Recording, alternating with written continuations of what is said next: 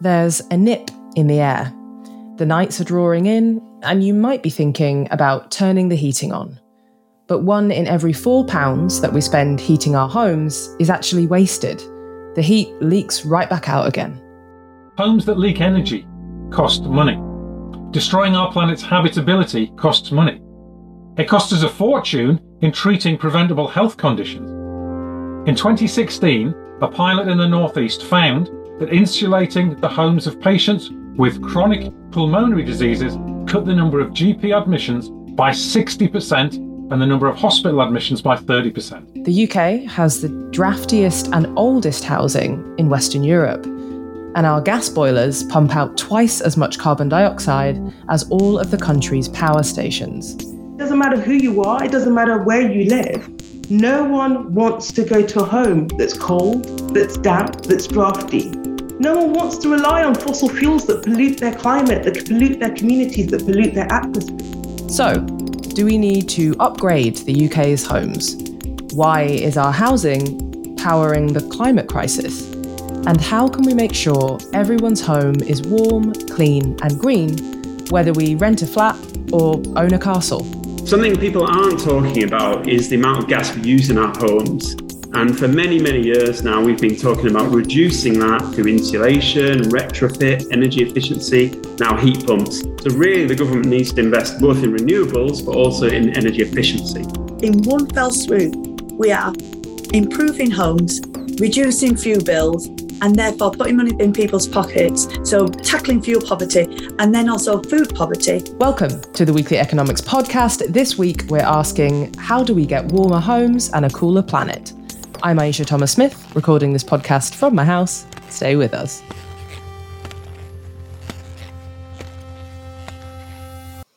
So, this week, I'm really pleased to be joined down the line by returning friend of the pod, Chaitanya Kumar, head of environment and the green transition it's mouthful, at the New Economics Foundation. Hi, Chatty. Hi, Aisha. Good to be back. Thanks for being with us. And I'm also really pleased to have Martin Heath with us, Director of Basingstoke Energy Services Co op. Hi, Martin. Hi, yeah. No, it's great to be here. It's uh, looking forward to the conversation. Me too. Yeah. So let's jump in because we've got lots to get through. So, Chatty, this week at NEF, at the New Economics Foundation, you launched something called the Great Homes Upgrade. Could you give us a quick overview of what this is? Certainly. I must say, I, it has a nice ring to it, if I say so myself. I love the Great yeah. Homes Upgrade. um, it's essentially a nationwide retrofitting program to upgrade our leaky housing stock. As you mentioned, we've got one of the leakiest housing stocks in Western Europe. We lose a lot of heat, especially in the winter, which isn't great. So this campaign is essentially how do we upgrade about 19 million homes across the UK by 2030 and we ratchet up to that date with about 7 million by 2025. It's essentially a bold, necessary, and what we think an eminently sensible campaign to upgrade our housing stock. The key motivation for us is this is one of those things that tackles multiple crises at the same time. We've got the crisis of climate, which we're all aware of acutely, even more so these days. We've got an energy bills crisis, and then we've got this crisis of a lot of families in fuel poverty, a lot of families in living in sort of damp, cold homes, uncomfortable homes, basically. So the question of comfort is another key crisis that we've got. So I think it tackles all of these three at once if you can get our housing stock upgraded to a decent standard. Brilliant. I mean, yeah, it also seems certainly very topical with the universal credit cut this week and folks talking about choosing, you know, between heating and eating and those kind of things. It, if you're losing, you know, a good chunk of the energy that you're even able to pay for, then that certainly seems like something we should be addressing quite imminently. Martin, you run Basingstoke Energy Services Co op. Can you explain what you do? Yeah, I mean, I'm involved in two organisations, both with a with a strong community focus. I mean, uh, Basingstoke uh, Energy Co-op, as the name suggests, we are a cooperative, so we're owned by our members. Our members are our customers. So what we mainly do historically is design and install renewable energy systems. So most of our work has been around solar PV, and that ranges from putting um, you know, the solar panels on people's roofs, ranging from small houses right up to large warehouses. I'm also involved with another organisation called Your Energy Your Way, as a community interest company, and we are focused uh, mainly on trying to increase diversity in the construction industry and just encourage young people in, and particularly women into the industry. But the, um, again, the focus there is more on heat pumps. It's about designing, installing, and maintaining heat pumps. But increasingly now, we're beginning to be aware that it is no point in putting renewable energy systems and heat pumps into houses or any sort of building that is incredibly leaky. As much heat you put in, it just leaks straight back out again. So you're increasingly now getting involved in helping customers retrofit their houses. And really, just to show that we put our money where our mouth is, um, i literally took my house, my own house, which is was a very traditional 1960s built block and brick house on a concrete slab, uh, which when we started the project was uh, an EPC D grade. And we've taken that up to a pretty good B, and we still got a little bit more to do there. So hopefully we can push that into a, an A rated EPC building. So we've got a lot, you know, beginning to build that experience of what retrofitting is about. But I should say, just to build up on those other things, it's, yeah, it's not just about climate change. Clearly, if we can retrofit our houses, it's also about fuel poverty and increasingly about making houses more healthy to live in because cold, damp houses are not the places that anyone wants to live. Absolutely. So, just so I know we're going to hear retrofitting quite a lot in this episode. So, just to make sure I know what we're talking about. So, essentially, it's kind of upgrading your home and making it more energy efficient. And the scale that that's measured against is something called the EPC. Tell us a bit more about that. Yeah, energy performance certificate. Yeah, sorry, it's like most industries, lots of jargon around. Just just ask ask me if I'm, I'm using that. Yeah, will do. Yeah, I'm sure you will. Yeah, so yeah, energy performance certificate just measures how much energy goes into a home and how efficiently that energy is used, and then also calculates the carbon footprint of that energy use. So, you know, how much heating goes in, how much of that is leaking out, and where it's leaking out. But I think also the retrofitting, I think, is not only about energy efficiency. It's not just about mitigating climate change, i.e., by reducing carbon emissions. It's also about adaptation. And I think one of the things we've got to start to learn very quickly is we've got to start adapting our housing stock to be able to deal with a much wetter and a much warmer climate. So it's not just about making them better in energy wise, but how are we going to make them more resilient to the climate we're going to face, or all of us are going to face in the next 20, 30, 40 years? You know, how do we put in solar shading? How do we put in passive cooling? Those sorts of things. But in terms of just energy efficiency, it's mainly about really three things. It's about making a house better insulated, because clearly that stops some of the heat getting out making it far better in terms of draft proofing, because about 30, 40, or 50% of the heat of a house leaks through air leaking out of the building. And then talking about replacing the energy that's required with renewables. Okay. One thing that occurred to me was Chatty, the government seems pretty confident in using hydrogen as a clean fuel to power our homes. So why don't we do that instead of replacing our boilers? I feel like you're going to have an answer for me. I do, yes. Um, I suppose the short answer is it is too damn expensive and it hasn't been yeah. tested at scale. Because the challenge, of course, is the climate crisis demands urgency. We all know that. But what the government is talking about when it comes to hydrogen is essentially plans about a decade from now, 15 years from now, large scale hydrogen perhaps could be a reality in 2035 and beyond. So that is not really talking about the urgency. That is really kicking the can down the road.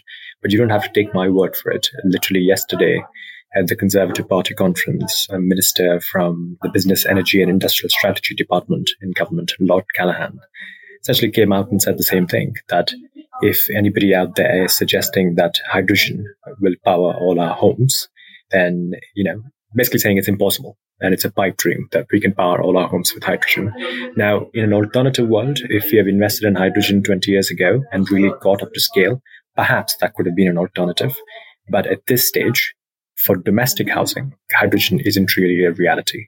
It is, however, I must sort of caveat this for those listening who are really hydrogen uh, fans, I suppose, uh, is that it does have a role in certain sectors of the economy perhaps in shipping, perhaps in even in aviation potentially, or certainly in like long distance trucking, for example, where electric sort of batteries might not do the job for you. Hydrogen might come in play. But when it comes to domestic heating, highly, highly unlikely that we'll have them powering our homes. So it falls back to the solutions that Martin has just spoken to us about, taking care of insulation, taking care of airproofing, and then thinking about low carbon heating and renewables into our homes. Well, that's the end of that. Then I, I quite like the idea that there is that there are just some diehard hydrogen fans who listen to this podcast. I'm really into that. Don't know why that that's tickled me. Um, let's go on to, to go a bit deeper on the conversation about why we need to upgrade our homes. So you've both told us how important it is to do that. You know, it's about making them greener and more energy efficient, but it's also, as you said, Martin, about kind of adapting to a changing climate. We heard at the top of the show that the housing in the UK is some of the draftiest in Europe. So let's start with that. I'll come to you first, Chatty. How much of our housing isn't up to scratch? Going back to what we discussed before about EPC, the Energy Performance Certificate, which comes in different bands, EPC C is roughly the standard that we want to get to at least by 2030. Eventually, we want to make them much more efficient, much more tighter, but EPCC seems to be like the standard we want to meet. There's a lot of debate on the EPC itself, whether that's a good enough indicator. That's the best we've got so far. so we're working with that. And if you take that as the standard, then we've basically got about 19 million homes across the UK that aren't up to that standard. If you break that down further, you basically have about 10 million of them just in England in the owner occupied sector, as we call it, i.e., homes that have the owners of the property occupying the house itself. And then the rest breaks down into sort of social housing and private rented sector. So we're talking of not hundreds of thousands, but millions of homes across the UK that aren't up to scratch. But the worst part, this is something that really winds me up, is we still build homes today that aren't up to standard. uh, certainly a bit better than EPCC, that is true.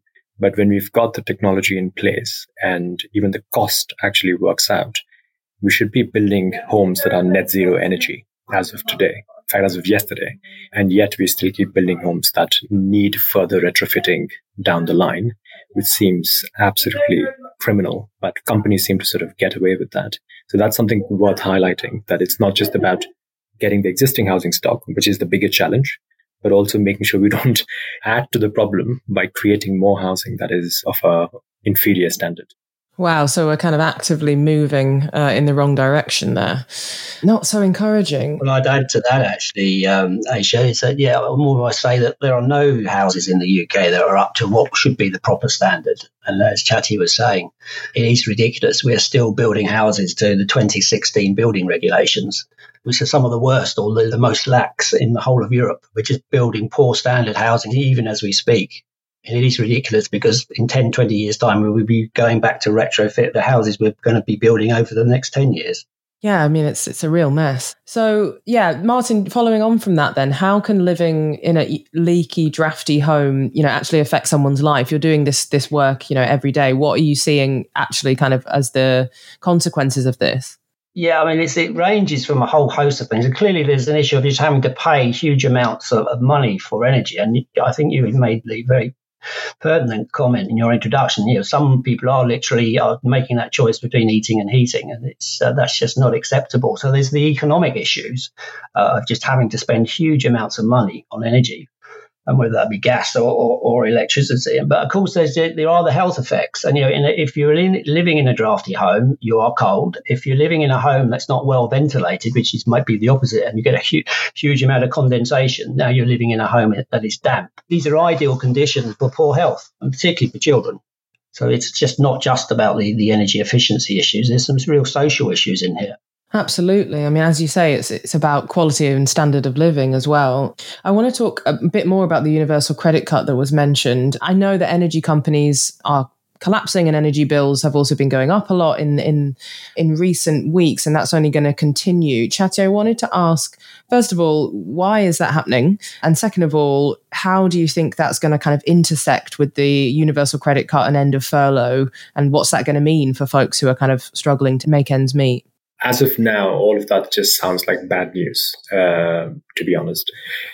JRF, Joseph Rowntree Foundation, basically put out some figures which cumulatively looked at, you know, what are the different variables that are causing energy bills to sort of rise or cost of living to rise. And they've estimated about 1,750 pounds to be added on the living costs for households or families by April next year. So this is a combination of national insurance uh, hikes that the government's announced, furlough ending, UC credit uplift uh, ended, all of that combined, that's 1750 pounds uh, a year, which isn't a small amount, but there's no sort of mitigating policy that's been introduced to reduce that burden. Government has introduced a 500 million pound household support scheme. But if you really break that down, that probably comes to about 150 pounds to 200 pounds per household uh, in the lowest income households, so about three to four million households. So it, it perhaps goes about a third of the way or even less than that in mitigating the problem. So we are talking about a significant challenge in terms of incomes falling, but expenditures rising. But support is not forthcoming from the government. So I think that's a big challenge. On the, on the bigger sort of energy crisis that we've had, I mean, the main factor behind a rise is wholesale gas prices going through the roof. That's because demand especially industrial demand, for example, has come back with a vengeance almost after the pandemic. And demand in Asia, for example, for LNG has also sort of outstripped uh, supply. So that's been raising the prices as well. So we've got this sort of perfect storm of a variety of reasons that basically has meant that the amount that energy suppliers, our energy suppliers, have to pay in the open market for gas has gone up tremendously. And at some point, they basically have to say they'll have to pass these costs down to customers. And that's where the challenges have come so far. There's a limit to how much they can keep passing without really affecting the livelihoods of ordinary families. And we've got to that point where your energy regulator has come out and said, we're willing to let some costs be passed down to consumers. And that has meant those on, for example, prepayment meters will end up paying about 155 pounds more on their energy bills. Those sort of low income households, fuel poor households will see about 139, 140 pounds increase in their bills. So these are considerable rises in energy bills. There's some, some sort of pretty serious structural issues in the UK energy market as well, and the way we've structured our, our energy markets as opposed to perhaps some of the other countries across Europe. I mean, Chatty's right. I mean, clearly there's been a huge increase in demand as we move out of COVID. But um, you know, a lot of other countries uh, have hedged much better than we have. You know, effectively, they've entered into long-term contracts with gas suppliers, and they have a lot more storage than we do. The UK just decided to shut down its gas storage uh, facilities, where we now probably have a tenth of the storage uh, capacity than, say, maybe Italy or France. And that means we're much more open to big fluctuations in day ahead gas prices, whereas perhaps in Germany or Italy or France, they've got much more long term contracts in place and they've got, say, two to three months of gas storage available. So they can ride out big fluctuations in day to day prices. And of course, we're now no longer part of the, uh, the EU energy market, which we were, which again, this had a partially had an impact on prices in the UK. Hmm. We've spent a, a long time laying out the problem, and I'm feeling relatively despairing. I want to talk about what we can do about this. Um, so, if we want to upgrade our homes, we'll obviously need tradespeople to install heat pumps and insulation. So, let's start with you, Chatty. Can you tell me about whether the Great Homes Upgrade would create jobs?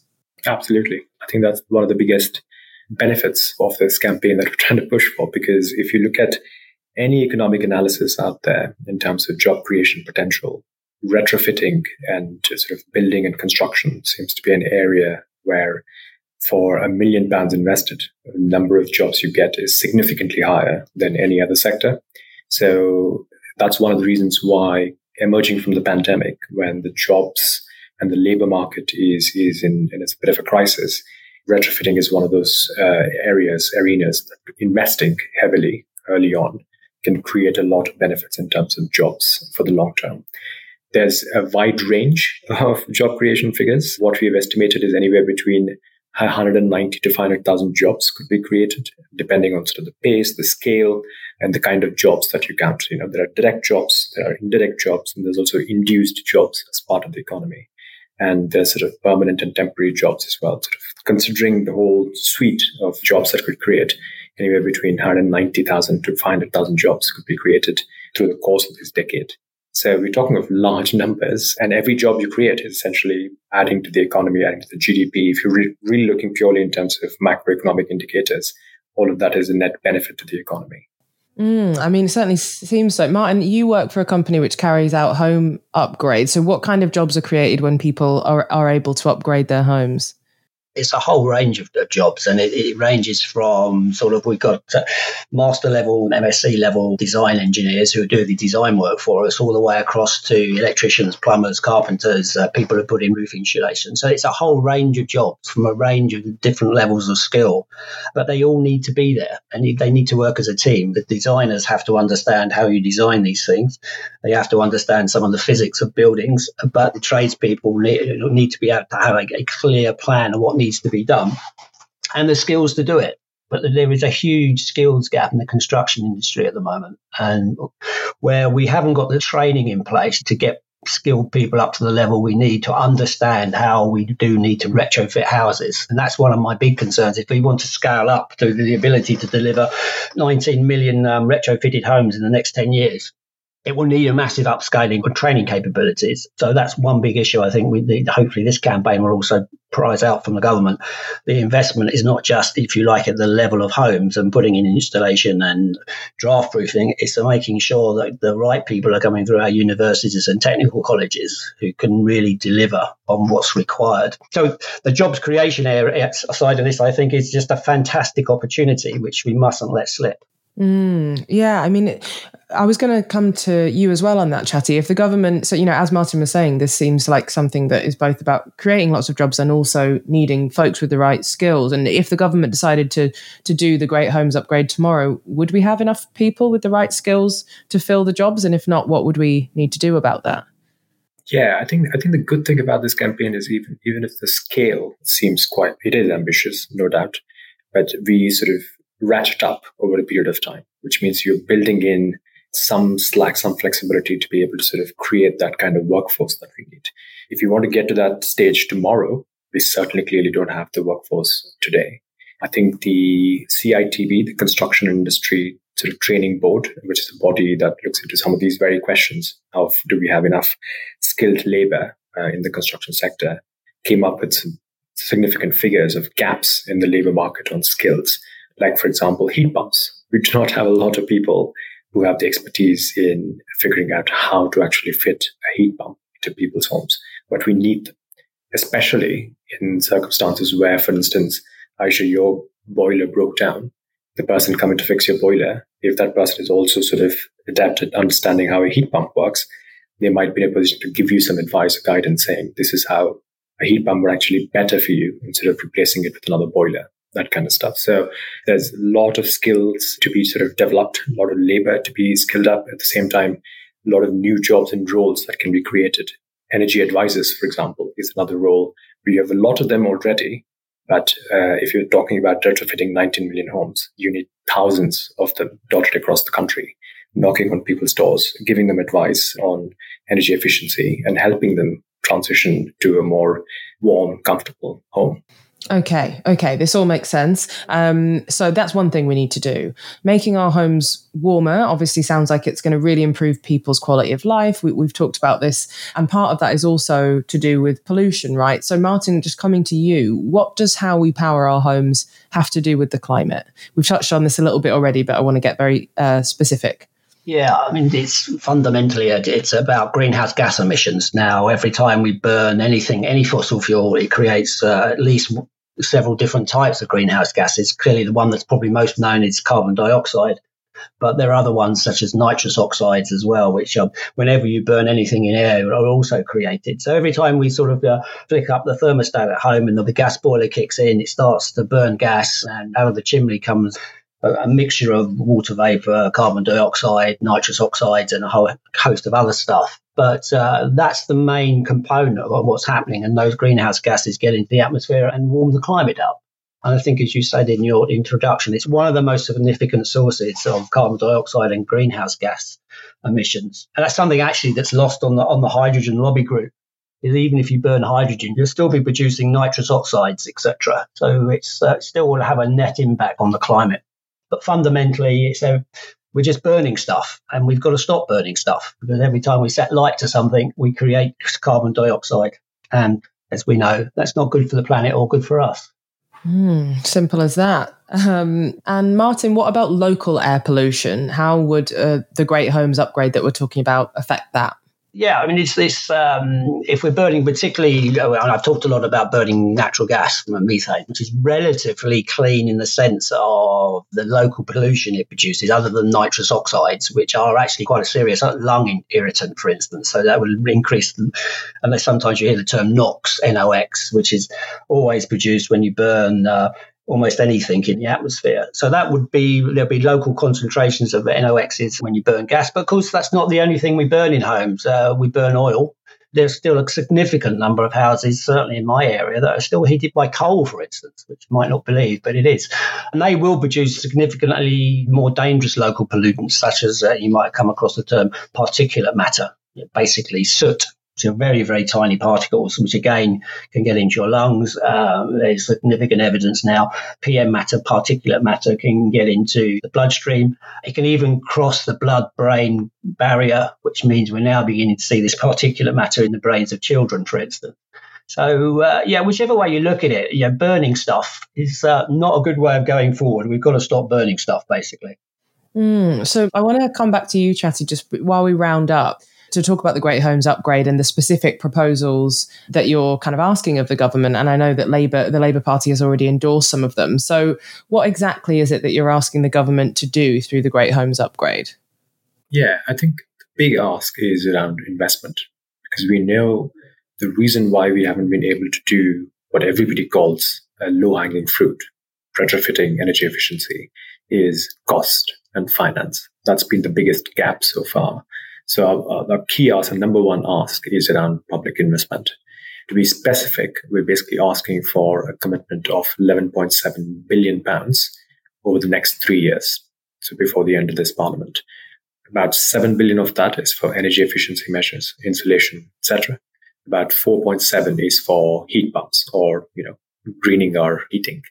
So that's the one sort of headline finance related ask. There's a few others more on policy and regulation. One on basically introducing tighter standards for energy efficiency. Right now, we've got some standards which ensure that if you are renting a property or about to sell a property, it needs to be of a certain EPC standard. Tightening that, I think, is a good idea, and that needs to be done soon. Second is on VAT. VAT on renovation is very high. Martin, I'm sure, can speak to that. He works in the sector. so uh, they're about 20%. Uh, there's an ongoing campaign called Cut the VAT on, on renovation and repairs, uh, bringing it down to about 5% or even lower, I think would be very good. The third is looking at new grants, specifically for low income households who would find the cost quite exorbitant of doing up their homes. How do we ensure that there's enough finance available for them to be able to do that? One of the ways for doing that is getting your public finance institutions. You've got the UK Infrastructure Bank that was announced earlier this year. You've got the British Business Bank that lends to small and medium enterprises. How do we get these institutions to actually provide more finance for landlords, for even tenants, for others in both the residential and commercial building sector to be able to take in cheap loans or zero interest loans, perhaps, to be able to do up their homes as well. And the final thing is related to that on green mortgages. It's a huge market, you can imagine. A lot of retail banks, your Santanders, your Barclays, they've got a few instruments around green mortgages, but the market is very, very small. So really scaling that up and homeowners being able to sort of get favorable interest rates if they're able to do up their house or a top up on their mortgage to actually do up their house to a certain EPC standard. There are different ways of doing this, but ultimately the loan that you're receiving on your property, a part of that should go into doing it up early on. So I think there are different ways of doing this, and these are some of the ideas that we have proposed. The final thing perhaps to say is you obviously want the entire housing stock, 19 million homes and beyond, to be rising to a certain standard. But in terms of investing our resources early on, we think there are two categories of housing where we can do that much quicker. One is the social housing sector, where you've got a relatively good housing stock in terms of EPC, but we can do them up at scale. And the second is what are called off gas grid. About 15%, 12 to 15% of homes in the UK are not even connected to the gas grid. A lot of them are fuel poor and in rural parts of the country, but there's an opportunity perhaps to not then connect them to gas, but instead shift them, sort of leapfrog them, if you will, towards low carbon heating, like heat pumps, for example. So there's an opportunity there in these two categories of housing tenures where we think some of these solutions could be applied at scale. So yeah, a whole variety of uh, finance and policy related asks that are coming alongside this sort of campaign. And I'd argue all of these are urgent and necessary if you're trying to get this climate crisis under control. I would certainly agree. I want to come to you, Martin, for the last two questions. I've got two kind of big chunky ones for you, but I think that they're a nice way to end. So, first one is just, yeah, what support do you think the government should be giving you and, and the people who are doing work um, in your area who want to upgrade their homes? And then a kind of second part of that is Insulate Britain have obviously been in the news a lot this week. Over 300 activists have been arrested after blocking the M25, calling for all UK homes to be insulated by 2030. But anyway, what other groups or organizations are out there fighting for a great homes upgrade that people can look out for. So, yeah, what support should the government be giving you, and who else is out there? I think, uh, and just building on what Chaddy was saying, the one area we I think we do have to put quite a, a significant amount of resources into training and into upskilling. The current construction industry is just not used to building um, thermally efficient houses. Not something they've ever had to really do. They've always worked to building regulations that are pretty lax when it comes to energy efficiency. Because um, one of the major constraints we have at the moment is just finding people who can do work. I mean, we're, turning people away in terms of heat pump installs at the moment because we're broadly fully booked until the 31st of March next year in heat pump installs. If we could find more plumbers and more electricians uh, uh, and more tradespeople, we could put more in. So uh, that's certainly one big ask is let's get a program of, of training in place right the way through our educational system and it's not just about people coming out of technical colleges and universities. There's a tremendous willingness amongst existing tradespeople to learn how to do this. And they're more than willing to do it, but the training courses are not there. And the way our industry is structured is a lot of self employed subcontractors. And it's very difficult for them to justify taking two, maybe three weeks off of work to get retrained in a new skill because that's two or three weeks of not actually working and not earning a living. So we've got to think about how do we upskill the tremendous set of skills we already have in the industry.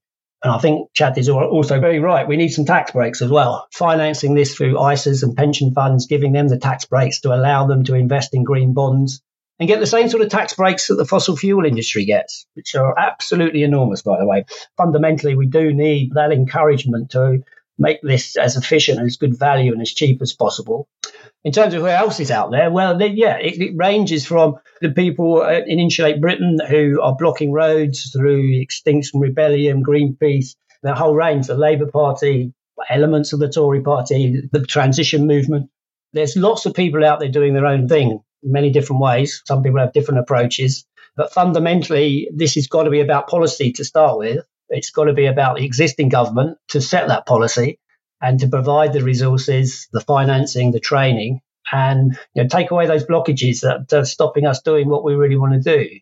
Yeah, I mean, it absolutely seems seems like a solution which is kind of appropriate for the scale of the problem. And it's yeah, I mean, it's definitely given me a lot to think about. I just moved into a new house yesterday, and I'm already going to be seeking out my EPC uh, rating and figuring out how I can improve it. But yeah, as you say, it's a long journey and there's lots to do. So it sounds like there's a, a lot to be getting on with. But um, the work that both of you are doing seems to be a brilliant place to start. So thank you both so much for the work and for joining me to tell me about it. But that is sadly all we've got time for on this week's Weekly Economics podcast, although I'm sure that there's lots more to be said, and hopefully we'll have you both back at some point to go into uh, all the other things that have come up there. But for now, Chaitanya Kumar, thanks so much for joining me. If people want to find out more about your work uh, and the Great Homes Upgrade, how can they do that? Thanks, Ayeisha. Um, greathomesupgrade.org. That is the website that we've created for this campaign. And New Economics Foundation is the organization which is running the campaign along with a host of others. So you can check out the briefings, the policy detail behind this campaign, and everything else on our website. Fantastic. And Martin Heath, thanks so much for joining me. If people want to find out more about all the amazing work you're doing, where can they go? What should they read? If you want to know any more about uh, whole house retrofitting, heat pump, solar PV, uh, two ways to get hold of me uh, martin.heath at bes.coop, Basingstoke Energy Services.coop, or martin at yourenergyyourway.co.uk. And let's see if we can work together to bit by bit rebuild the, the infrastructure of the UK. Let's hope so. Brilliant. Lots of options there for getting involved. Thank you both so much. That is it for today's Weekly Economics podcast, but we'll be back soon with more. If you've enjoyed this episode, please tell someone about it. As always, you can drop us a line with your comments and questions. We're at NEF on Twitter. The Weekly Economics podcast is brought to you by the New Economics Foundation, produced by Becky Malone and researched by Margaret Welsh. I'm Ayeisha Thomas Smith. Stay safe.